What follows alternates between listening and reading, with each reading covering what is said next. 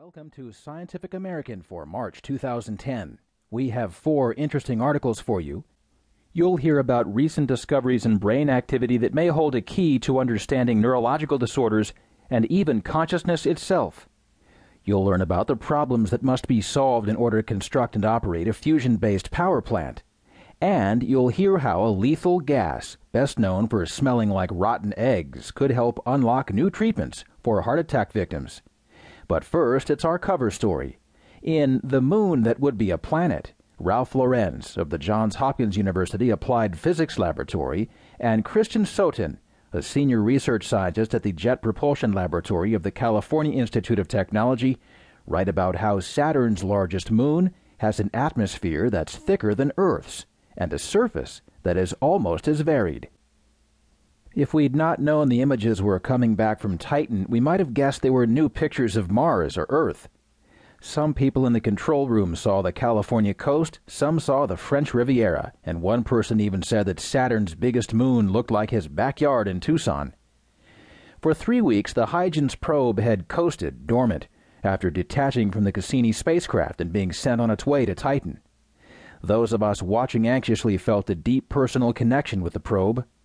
Not only had we worked on the mission for a large part of our careers, but we developed its systems and instrumentation by putting our minds in its place, to think through how it would function on an alien and largely unknown world. We imagined Titan might be like the comparably large moons of the outer solar system, such as Jupiter's cratered Callisto or grooved Ganymede. And so on the morning of January 14, 2005, at the European Space Operations Center in Darmstadt, Germany, the pictures caused jubilation and puzzlement in equal measure. None of us expected the landscape to look so Earth-like. As Huygens parachuted down, its aerial pictures showed branching river channels cut by rain-fed streams. It landed on the damp, pebble-covered site of a recent flash flood. What was alien about Titan was its eerie familiarity.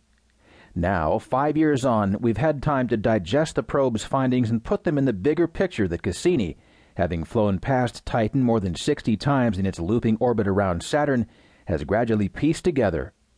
In size, bigger than Mercury, dynamism, more active than Mars, and atmosphere, thicker than Earth's, Titan is a planet by any other name. A wide variety of geologic processes shape its surface. Methane plays the role that water does on Earth. It evaporates from lakes, forms clouds, precipitates out, carves valleys, and flows back into lakes. If only the atmosphere had some oxygen and the temperature were not minus 180 degrees Celsius, you would feel at home on Titan. Before Cassini, our perspective on Titan was very one dimensional. When the Voyager spacecraft flew by in 1980 and 1981, it saw only a haze shrouded, orangish billiard ball, and the best that observatories in the mid 1990s could manage was a crude infrared map showing vaguely dark and bright areas. Scientists talked in terms of Titan's surface or its atmosphere, as if a single measured quantity or descriptive phrase could capture an entire world. These generalizations have withered under the barrage of new data we now have to refer to the low latitude sand seas, or the atmosphere above the North Pole in summer, or a cloudy day in the southern Lake District. Titan's low latitudes are a mix of rugged, bright hills, most notably the vast area named Xanadu, and dark sand seas, once thought to be liquid seas. Astronomers are always tempted to call dark areas seas.